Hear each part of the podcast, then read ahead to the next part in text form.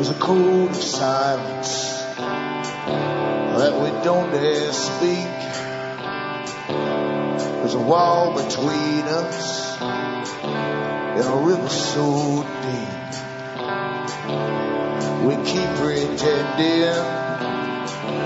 that there's nothing wrong. There's a code of silence go on.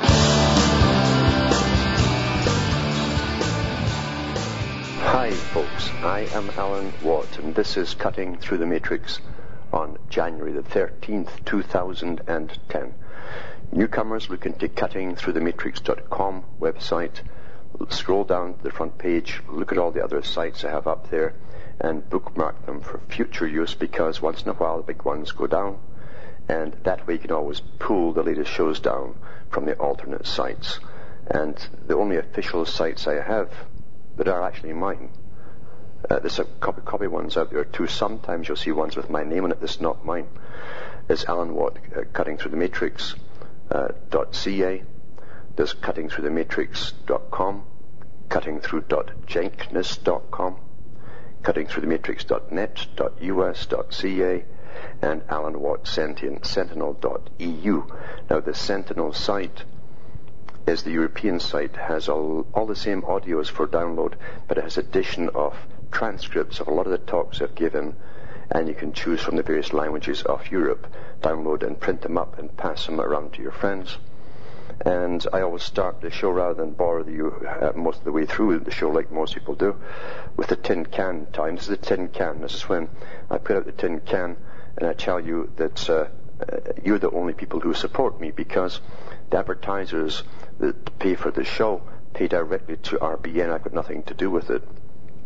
I don't even uh, communicate with uh, the advertisers, and that pays for the airtime and the staff and uh, the broadcasting on RBN, and it pays for their board ops and their bills. So it's up to you to keep me going here. I don't take. You see, generally hosts take money from advertisers, and they promote the advertisers, bring them on as guests and all that. But I, I like to get on with basically the news or what's really happening.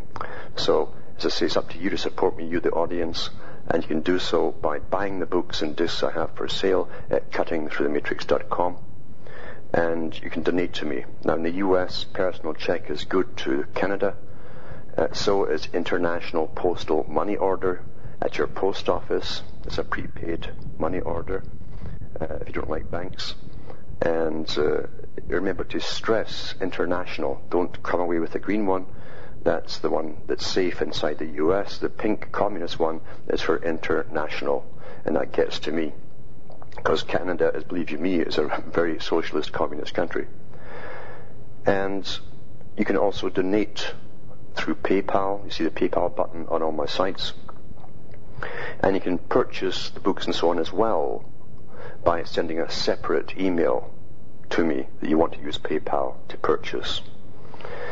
Outside the Americas, you can use the same methods of payment plus Western Union. Uh, MoneyGram is another alternative, and you can send cash. That's one thing the banks always do, they accept cash from everywhere. Uh, mind you, they, they, also take quite a whack of a fee, but not as much as some of the big wire companies that wire the cash across. For those that get the discs burned by people with computers to people who don't have computers, who play them on their CDs, you can get in touch with me at Alan Watt, W-A-T-T, Site 41, Box 4, Estaire, which is E-S-T-A-I-R-E, Ontario, Canada. The postal code is P as in Peter, the number 3, E as in Elizabeth, the number 4, N as in Nora, and the number 1. P3E4N1. But as I say, it's important that you, you keep me going because I could go the other way and, and bring lots of guests on that are really just advertisers that will terrify you, then they'll push their product. That's generally how it goes. A lot of them are very good and they're up on their fields, but they do want to sell. So I try to just stick to the basic news. Back with more after this break.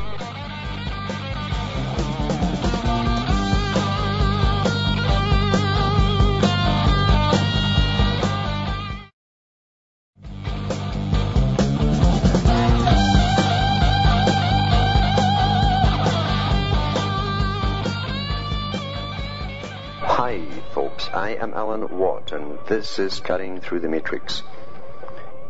Uh, some people have written to me that the the show seems to be breaking on them, and uh, they can't catch up.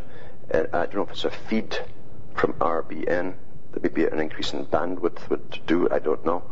And maybe the ones on the highest speeds don't get the same problem because we can buffer, and perhaps they can catch up. I myself can't download my own show, but I've got problems also with Xplornet satellite company because I'm rural area who punish me for using the satellite. They cut me back down the, the bottom speed, even though I'm paying for high speed.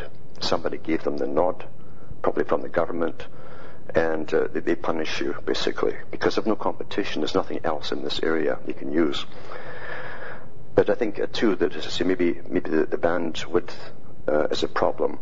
The people are, finding if they're on a medium speed and they can generally download audios. I think a lot of folk go into this show and uh, it, starts cutting out the bandwidth, and then you you can't catch up with your the buffer.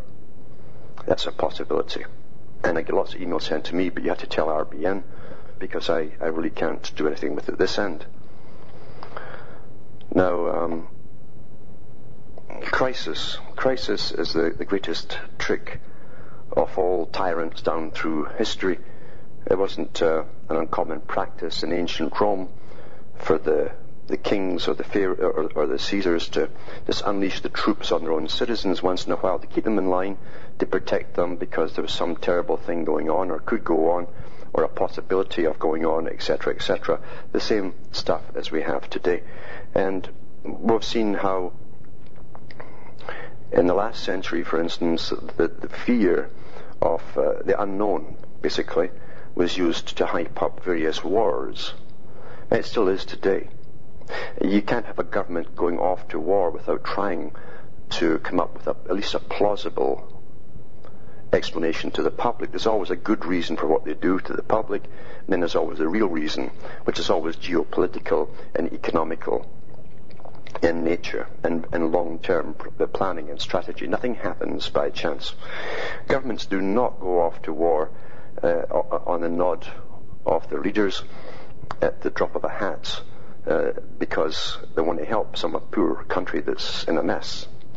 We saw that with Rwanda when uh, a small contingent of soldiers were there, led by a Canadian general, uh, who were left in the lurch. They got no help given to them. They knew there was going to be a massive slaughter. Uh, France had paid, apparently, and trained and equipped uh, the, the, rebel forces, they called them. And um, this was all this all was all fed to the UN, and the UN sat back and and told the general to sit back and do nothing, and lots of people were slaughtered. Uh, financial reasons were behind it too, and uh, never mind just the massive coffee production that they do there, but there's lots of things go on that we're never told about for real reasons to go off to war. So they left that one alone. It wasn't uh, worth too much money to them. Uh, they're going to the Yemen because they want to put pipelines all over the place through there, and that's the reason they're going into Yemen. Uh, it's the same thing with Afghanistan. In geopolitical terms, it's essential that they have that all under their thumb, the big boys, the big powers, so they can get all their oil pipelines going through and uh, they'll bribe who they have to bribe because the ones at the top are used to bribery. That's how they get, uh, or their ancestors got up there. And um, that's the world we live in. That's the real world that we live in. We're never given real reasons. And since 2001, we've had pretty well every right stripped from us. Lots more, to, well, not many to go. There's not many left yet to go. But lots of rights have been stripped from the average person under the guise of keeping you safe. The oldest, oldest trick, as I say, it's thousands of years old, oldest trick in the book. And there's no end to keeping us safe. Literally, if you were to go by the mandate of the police psychology and all the lectures they get, if they're going to prevent crime, they'd have to literally lobotomize us all and chain us all to the chair. Uh, then we'd know where we, we were at all times and they're doing it in, a, in another way. They're doing it by uh, using computerization and cell phones and tracking and all the rest of it to make sure they don't know where everyone is. At all times. It's to go much, much further until it's mandatory with your ID card, as it already is in some countries in Europe. You've got to have your ID card with you in Holland and different countries, uh, even to get on a bus or in a taxi or in a subway. And you, they can track you with all of this, you see.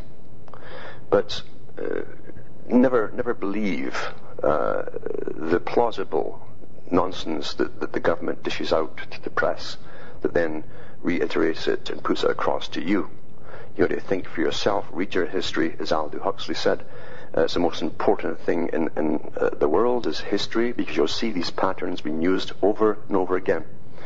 And in good historical books, they'll tell you uh, that uh, it's okay to tell you, you see what happened in the past 100, 200, 300 years ago, 500 or 1,000 years ago, because those people are all dead now and they accomplished what they wanted under the guise of crisis. Uh, they don't tell you about the recent things. That's up to you to have a memory and think for yourself and check into things. It's the only way you'll know what's going on. It's no different from this whole world amalgamation stuff that we're going through. As I say, since 2001, they stepped it up. They used that not just as an excuse. I think they did it themselves to bring it on. Uh, they certainly did nothing to prevent it. And uh, since then, we've had crisis after crisis. We've had more crisis in the last few years than they had in the last hundred. And all, of course, unforeseen. And it's all bogus. All bogus. When they tested out the Y2K nonsense back in the year 2000, you'll notice a technique that's used by the press. And every media, every television media, would go around to the, you know, the man in the street and the man, man and the woman in the street, and they would say to them, Do you believe in Y2K? And that all things will come to an end because all the computers are going to stop. They didn't say, What do you think of this? Or what, what's your opinion? It was, Do you believe? It's a faith based thing, you see. They'll always do that with a con. I don't know if it's a legality they have, but they'll always give you that little clue. And of course, it was a big con, and billions of dollars was spent by governments on computers who found out uh, once the clock turned after midnight that nothing crashed and the old ones that hadn't been updated were okay as well. It was one of these cons. Then we had 2001 and the so-called terrorist attack. And then we've got the war of terror on the world and, and the public as they strip our rights away until we're doing ridiculous things at airports and elsewhere and police are strutting around like the military, which they actually are now. And uh, we've had the bank collapse, of course. We, we had this, this the avian flu that uh, flew away in some other direction out into outer space. That was going to kill millions of us. And then we had the swine flu, and that's when pigs might fly, and that flew away as well. And I said it would as soon as the press stopped talking about it, it would fly away. And then the financial crisis took over. They stopped talking about it, and boom, it disappeared because it wasn't really there. And this goes on and on and on. I can remember years ago listening to some politicians as they were prattling on about uh, another great scam. Of course, these politicians all get big uh, lobbying money given to them by the lobbyists for technology, etc. But it was to put uh, massive radars and, and uh, satellites into space to detect incoming asteroids. Oh, fear of asteroids going to smash us all to pieces. And uh, that was one of the big cons as well. And they've actually got projects on in that right now. And the politicians that promote that got awfully well paid for the technological companies that uh, are selling their stuff. It's the uh, greatest thing to sell anything is crisis. Crisis, crisis, crisis. Never ending. And never will be uh, ending either because it, they can wheel out as many paid experts as they want. You would not believe how many prostitutes are up near the top, especially in science, because you see, if you can't get your name in, in the books of science, the history book of science, uh, you're nobody. You don't get grants. They live on grants. Scientists all live on grants. Uh, and, and, to be honest with you, too, if they go and work with the military industrial complex to make killer diseases, they'll do it. There's no qualms there. There's no moral qualms whatsoever. They put down to, well, you see, uh, it's research for science, and we have nothing to do with morality or politics. And that's how they rationalize it to themselves. Take these big fat paychecks. The same with the weather nonsense and the, the fiascos with that that's going on right now. You've probably all heard about the, the solar shield Uh, this just hit the papers.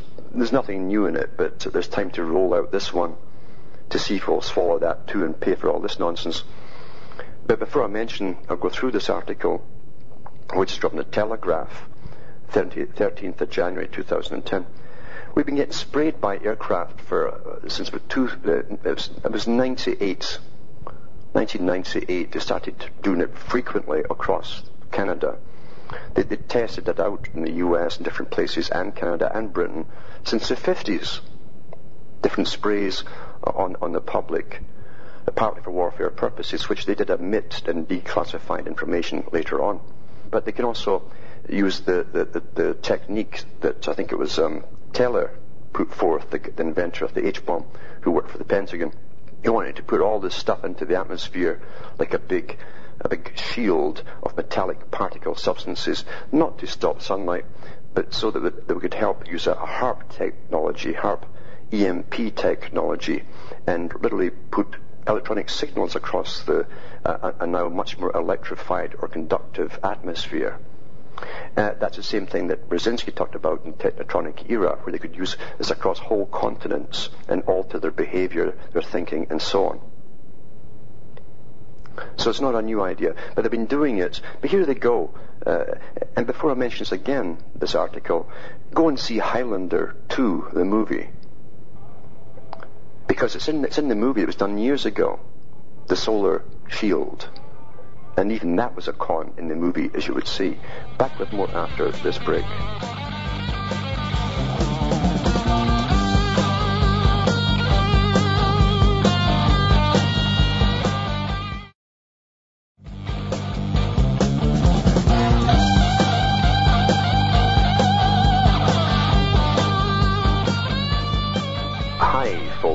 Alan Watt, and this is Cutting Through the Matrix. Just talking about the solar shield nonsense that's coming up now, a big money maker for all the big high-tech boys and uh, the big usual corporations that are involved in the military-industrial complex. Back in the 50s, they, saw, they said themselves the changing face of war, eventually they'd have to go into security for home and all that stuff. And that's what they've been doing for an awful long time. But the Highlander movies, I say, had the solar shield in it. At that time, the, the hype and hype and hype from the UN and NASA, another part of the military industrial complex, was the ozone hole, the hole in the ozone layer that only NASA could detect with their special high-flying aircraft. No one else had the equipment, so you took their word for it. Uh, and even if there was a hole there uh, near the North Pole or the South Pole, maybe maybe it's normal. I mean, if you just find something, discover it, as ever occurred, it might be normal. Of course, that was never mentioned. The whole idea was to terrify you and terrify you. And uh, that was it. Well, that's the reason they did it in the actual movie, The Highlander 2. Highlander 2.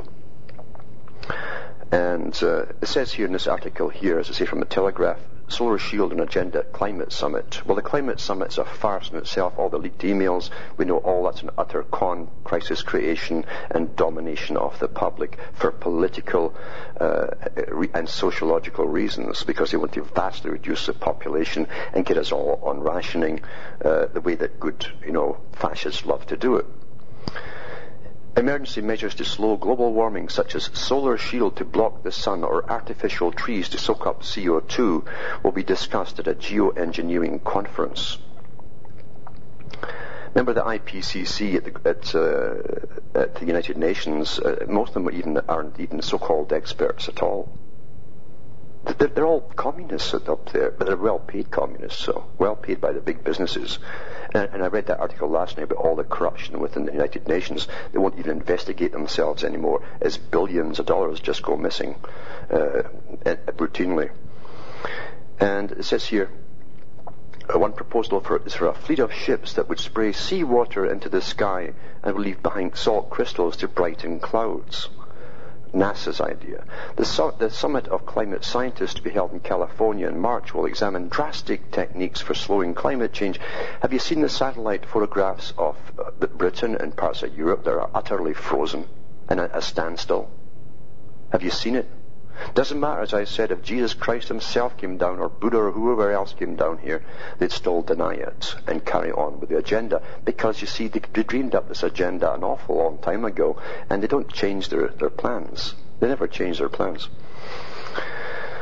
And it says among the possible measures discussed would be ocean fertilization, which would see iron dumped into the sea to boost plankton growth. That was tried donkeys years ago in experiments and even in labs. And artificial trees that use a chemical process to soak up CO2. Like CO2 is a problem. CO2 uh, follows uh, climate change. It, it, follows it, doesn't cause it. It's, it's caused by the sun, either sunspots or lack of them. Most techniques focus on ways of reducing the sun's rays by blocking them using mirrors orbiting the space. That was discussed by the Soviets back in uh, the, the 50s. You look into the old magazines of the time, uh, and they were using it also so that they could get people working night and day that reflect sundown to all the darkened parts. We're all robots here, right? One proposal is for a fleet of ships, blah, blah, blah. The conference reported in The Guardian comes amid concern that such techniques may be the only way to prevent average temperature rising, which it hasn't been anyway. Mike MacCracken, a global warming expert, is an expert at the Climate Institute in Washington, D.C., who makes his living on all this nonsense, who is organizing the conference's scientific program, told the newspaper most of the talk about these geoengineering techniques say they should be saved until we get to an emergency situation. Well, the people of the Arctic might say they are in an emergency situation now, and we've read all the articles on this particular show of the fact that the ice was thickening over the last few years in the Arctic the same in the Antarctic as well. They tell you nothing but rotten lies over and over and over, even when these characters are exposed by their cons and even their emails. That's how the world is run, by lies. Scientists at the Department for Environment, Food and Rural Affairs say the techniques should not be ruled out, but the more evidence from experiments is required. Well, they'll get all their grants for that. The Swedish Society for Nature Conservation recently described geoengineering an act of geopiracy and warned that the world runs a serious risk of choosing solutions that turn out to be new global problems. Have you any idea of the folk they've already killed off since they were spraying heavily since 1998? That's when every pharmacist will tell you that antibiotics skyrocketed, bronchial problems. People couldn't get rid of it. Children, elderly, all age groups. People get asthma now in their 40s and 50s. Never happened before. Now it's common since 1998. Common diagnosis because we're breathing this crap in, you see. And they know it at the top. But they'd rather, but it, see, it solves a lot of problems. It kills a lot of people off, depopulation, as they also tax all the rest of the survivors into poverty for all these con games. And, the, and I say, the military-industrial complex needs alternate ways of making cash, especially as we get closer and closer to, the, the, to a, a truly global society where there'll be no nations to fight each other. Again, that was thought up the think tanks back in the 50s. It says some geoengineering techniques are already being used on a large scale. No kidding. And then goes about the Chinese stuff, which is actually antique stuff. They don't go on about what's been happening over the Americas, Europe, Sweden, Denmark, and everywhere else for years. Back with more after this break.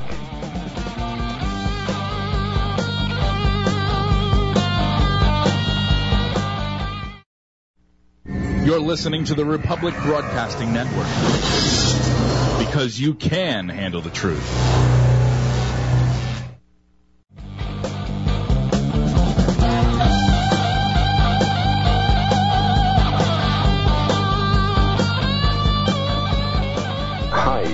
Am Alan Watt. We're cutting through the matrix. And uh, just to mention, too, that the articles I read in the past as well about the, the possibility of eventually spraying the skies with all this stuff, which they've already been doing for 10 years, that's 11 years now, um, could have terrible repercussions on the health of the public. Well, no kidding. Then how do they know that? Because, you see, they're monitoring the health of the public and have been, has been spraying us for 10, 11 years. That's why. Crisis creation, crisis creation. Again, here's the a good write-up on crisis creation, and it's from Mail Online, January the 13th. It says here, after this awful fiasco over swine flu, we should never believe the state scare machine again. by Christopher Booker. Says, so the government, as a Daily Mail has revealed, is trying to get rid of one billion pounds worth, that's about two or more billion dollars, of unwanted swine flu. So is Canada. Uh, uh, swine flu vaccine because the deadly epidemic they were promising us all last year never materialized. Several things are shocking about this revelation, not least the charge by the Council of Europe's head of health. The major drug companies might have let leaned on the World Health Organization. Well, didn't just lean. They, they spilled a lot out their pockets towards the World Health Organization to stoke up last year's scare by warning that swine flu could be a worldwide pandemic killing tens of millions. Remember? Remember? We see, we forget so quickly rush into the next crisis, this fake as well. Certainly those companies have made vast fortunes, oh have they ever, out of selling the vaccines which, at our expense, are now having to be flogged off at giveaway prices. It says, but in a way most shocking of all is that this scandalous waste of public money and the wild overreaction which gave rise to it was entirely predictable. I can say this with confidence because I predicted it on this very page of the Daily Mail in April of last year, just when our government, led by the Chief Medical Officer, Sir Liam Donaldson, was cranking up the scare machine to fever pitch by predicting that swine flu could be as bad as the Spanish flu epidemic of 1918, which they claim killed 50 million people worldwide. Even then, it was clear that governments all over the world, led by the World Health Organization, United Nations, were in the grip of a hysterical panic over swine flu. Our own government was holding emergency meetings in its crisis bunker, that's an underground bunker off Whitehall in London. The BBC Today programme wheeled on a World Health Organization expert to predict that 40% of Britons would catch swine flu, while citing another unnamed expert as predicting that up to 1.2 million of us could die. A similar panic had seized politicians in America, where just one child died after a family holiday in Mexico. One child. Even though that's compared with, with uh, and they give the wrong statistics because I've read the article too, that you, you never get 36,000 people dying a year. They always say the same thing when they try to flog the flu shot. It says the Americans who die each year from more conventional strains of flu. Yet eight months later, it was being reported by scientists that swine flu is only a tenth as virulent, virulent as ordinary flu. It's, it's milder than ordinary. Most folk don't know they've had it and only one one hundredth as virulent as that Spanish flu at the end of World War One. In other words, swine flu, just like the bird flu, which we were told by a senior World Health Organization, United Nations official in 2005, was going to kill 150 million people worldwide. The true death toll turned out to be barely 200, and that was all in areas, as I said before, was traditionally drinking the blood of the chicken before you cook it has particularly turned out to be yet another example of that all too familiar and very dangerous disease of our time, the scare phenomenon. Three years ago, with a food safety expert, Dr. Richard North, I wrote a book called Scared to Death, a detailed study showing how scare after scare in the past 20 years has rocketed through the headlines, costing us all billions of dollars, before it was eventually revealed that they had been blown up out of, of all proportion and in many cases had no real justification at all. Based on years of research, we traced the history of a whole sequence of such panics, ranging from those over salmonella and eggs. Remember that one? Oh, you can't eat eggs now. There's salmonella in it. Then the BSE and beef uh, to the millennium, the millennium bug that was supposedly going to bring civilization to a halt at midnight on December the 31st, 1999, as half the world's computers were supposed to crash. That particular panic cost an estimated $300 billion. The Y2K nonsense. Before it was discovered that the countries which hadn't spent fortunes on sorting out their computers fared no worse than those who had. The purpose of our book was to show how consistently these scares follow an identifiable pattern. They invariably begin with some misreading of the scientific evidence, on purpose I would add to that, which then gets picked up and inflated into some major threat to human health or well-being. But the tipping point of any scare, the moment when it begins to create serious damage, is when politicians and governments get involved, buying the exaggerated threat. Well, uh, they, do more than buy; they get their pockets filled uh, wholesale, and responding with a deluge of measures which end up costing us billions of pounds. Do you remember our health minister Edwina Currie in 1988 setting off that panic over salmonella in eggs, which was supposedly going to kill thousands of people because the bacteria were somehow getting inside the eggs they ate for breakfast? Few headlines greeted the government's admission four years later that salmonella was not getting inside eggs after all, and that whatever else caused a temporary rise in salmonella poisoning, it wasn't the eggs. But by then the damage was done and more than 5,000 small egg producers had been driven out of business. And the same thing, by the way, happened with the stuff, uh, with the H1N1. Chickens carry this stuff. It's been here for millions of years with them. And they killed off oh, millions of hens across Canada and British Columbia especially. All this panic nonsense. Have you ever wondered why they're going for the food supply? At first they went for the fish. Oh, there's mercury and it can't eat the fish. Protein supply. Then the BSE, remember the, the bovine uh, problem they're going to have, the, the brain-eating disease, a spongiform encephalitis they called it. And, uh, and that was nonsense as well. After they destroyed the whole cattle industry, pigs, everything, went up in pyramids of smoke. Most horrific thing. And then they went after the eggs. It's all protein, folks. They're bringing in a greeny vegetarian world where you're eating, going to eat Monsanto's poisonous, noxious stuff. And you'll be much dumber than you are now. Believe you me. Back to the article. In 1996, when the greatest food scare of all exploded over BSE, that's that uh, mad cow disease, front page headlines greet the suggestions by the government's chief scientist, John Pattison, that the death toll from uh, the Creutzfeldt-Jakob uh, disease caught by eating beef could within a few years reach 500,000 people. A year later, scarcely any attention at all was paid to Dr. Pattison's confession that he had now revised his figure uh, downwards to just, well, maybe around 100. Uh, maybe I'll add to that. But by this time, a flood of government and, and economic union regulations were costing us an estimated seven billion pounds. Seven billions in cash. Again and again, we've seen this pattern repeating itself from SARS, that was such a fiasco, and dioxins, to the confusion between different types of asbestos costing more than 100 billion pounds in lawsuits alone and clear is that our modern world has become far too prone to getting these supposed threats out of all proportion. Now, uh, it's, it's amazing because you don't forget all these businesses profit incredibly from it. It's the greatest trick in the book. Terrify the public. You're all going to die, but here's the antidote. We just happen to sell it. It'll be in short supply, so it's going to be awfully expensive. Over and over and over again. It goes on to say, exactly as I predicted last April, the panic over swine flu has provided yet another very expensive example of the pattern, showing features all too familiar from all those other scares which have already run their absurdly damaging and unnecessary course.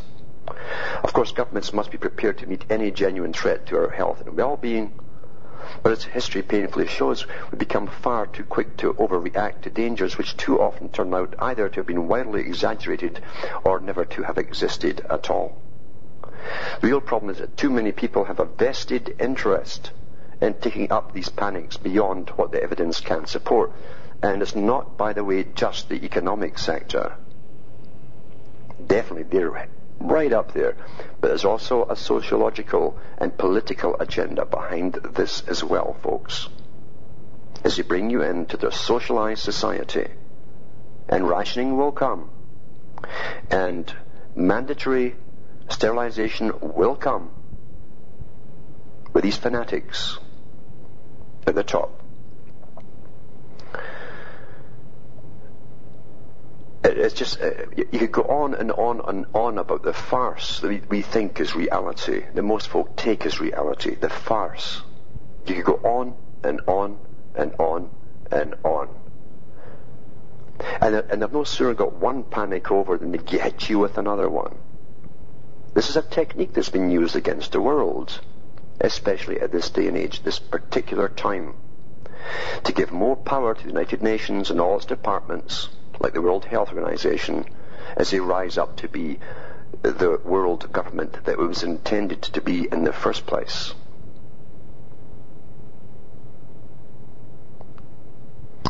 From Raw Story, goes on about here. Obama received $20 million from healthcare industry. That's like the big pharma and stuff, you know. $20 million in his 2008 campaign. Of course, that doesn't influence anything, folks. It, it, doesn't either give you the clue that all this farce we've been through recently was planned a while ago.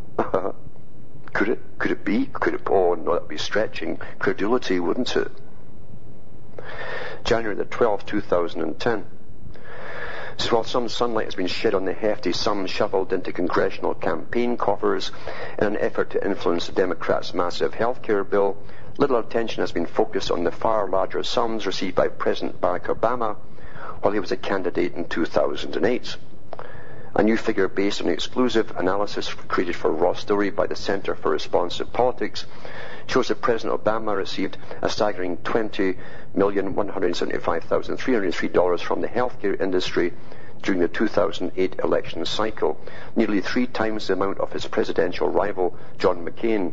McCain took in uh, $7,758,289, the center found.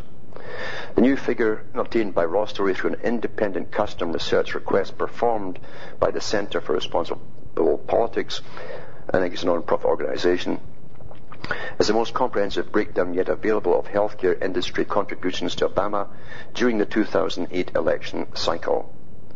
Currently, the center's website shows that Obama received uh, almost 20 million from the health sector, which includes health professionals, as well as broken down who gave them what.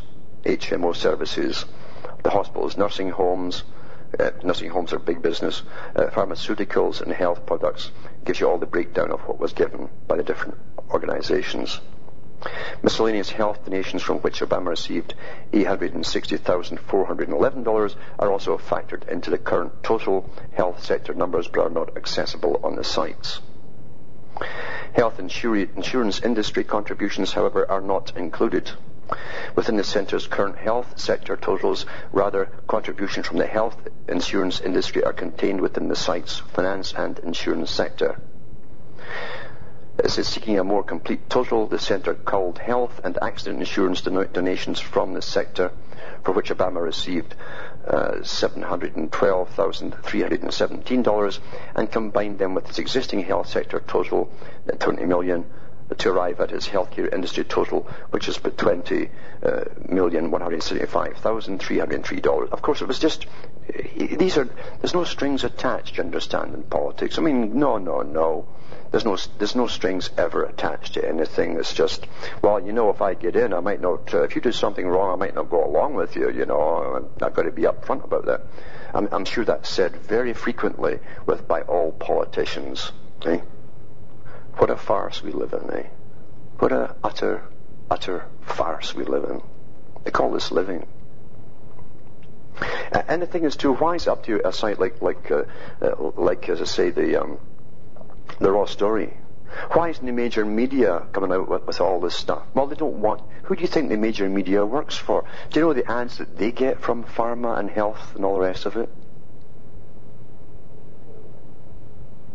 Media is an essential arm of government because they give to you what becomes most people's reality. Perception becomes reality for most people. I was talking to someone in a hospital in New York last night, and guess what? They're, see, they're already implementing uh, this uh, healthcare plan. It wasn't Obama's idea. Hillary tried to get that through years ago. It was on the agenda, obviously. And it really is to bring in the bare bones healthcare, like Britain's got, or Canada, where you die before you can get an x-ray. You know, maybe wait two or three years for something. Mind you, if you want sterilized, they'll do it very quickly, and you go, boom, done. Cuts the population. But this this uh, particular person in New York, uh, this closed down the whole surgical floor of the hospital, and they're leasing it out to I think it's the what they call um, it's, it's the, the, the it's not critical care, but the hospice hospice where you exit homes, you die off, they withdraw your food and your water. And if you're lucky and you bribe somebody in the right places, they might change the bed linen once in a while as you die off. That's what they're doing now. They're, they're already implementing it. Now there'll be a few high-tech hospitals left, very, very ultra expensive, that the rest we can't get afford to get into, but the, the big boys will. You see, they'll, they'll make sure that that will happen. Remember, the World Health Organization, its own charter, says that they guarantee the, mo- the most basic, basic health care to every citizen of the world. And remember, being a socialist organization, they are eugenically minded. They believe in a high class system. They don't like to use the word class. It's, it's your necessity to society. They like to call it necessity to society. Are you up there or down there? That's how you're labeled. In Britain, and they've had this since about the 80s in Britain, that little, that little um, checklist at the bottom of your bed there, the board, all the little details on it, they mark you down in categories A, B, C, and so about who's to be resuscitated and who is not to be resuscitated. And if two guys in a cardiac ward both going to arrest at the same time, they look at the board, they'll tell you which one to, to, to, to try and resuscitate and which one to let go according to their status and their value to society. That's social health care. And if folk haven't noticed the totalitarian system we're in, is, and I don't know how they can't notice it,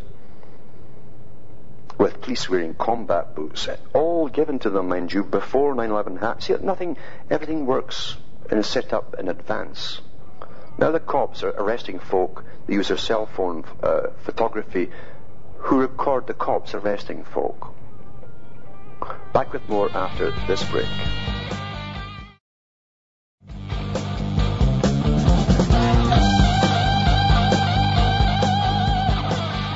Hi, folks. This is Alan Watt. We're cutting through the matrix and talking about uh, don't don't whatever you do photograph police arresting people or even interviewing people because you'll get arrested for doing so. It's been going on for years, and this was one instance that happened uh, a couple of two or three years ago.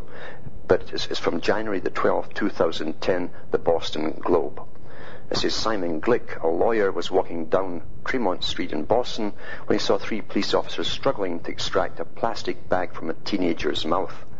Thinking their force seemed excessive for a drug arrest, Glik pulled out his cell phone and began recording. Within minutes, uh, Glik said he was in handcuffs. One of the officers asked me whether my phone had audio recording capabilities. Glik, 33 years old, said recently of the incident, which took place in October 2007, Glik acknowledged that it did, and then he said my phone was seized and I was arrested.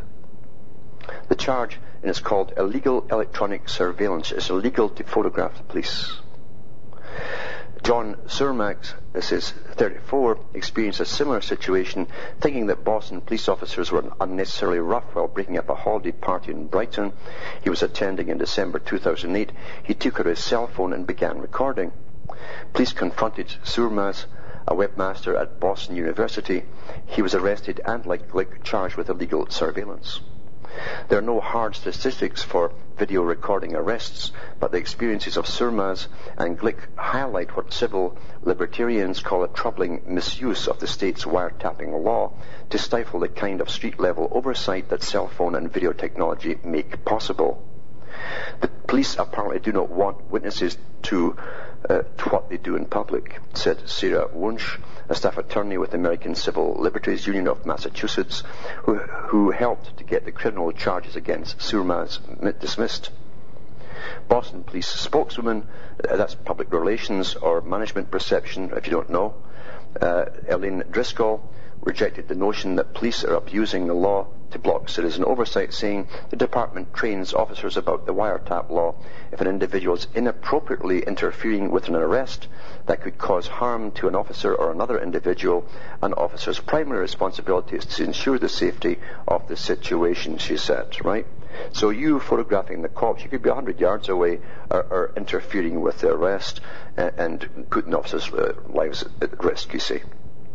Utter rubbish. Management perception. That's what they do. They take a, a, something like this really happening and warp it round, you see, to alter your perception of something. This is in 1968, Massachusetts became a two-party consent state, one of the 12 currently in the country. Two-party consent means that all parties to a conversation must agree to be recorded on a telephone or other audio device. Otherwise, the recording of conversation is illegal. So they're using this. The law intended to protect the privacy rights of individuals appears to have been triggered by a series of high-profile cases involving private detectives who were recording people without their consent. So they're using this. In arresting people such as Glik and Surmacz, the police are saying that they have not consented to being recorded, that their privacy rights have therefore been violated. This is cops talking. Their privacy rights have been violated. They're supposed to be working for the public, aren't they? And the only watchdog there is happens to be the public. I wonder how long it'll be in this police state, this world police state, before they take reprisals when something happens if they can't find the culprit and just grab a dozen of us off the street and shoot us. Think I'm kidding? Huh. From Hamish myself from Ontario, Canada, it's good night, and may your God or your gods go with you.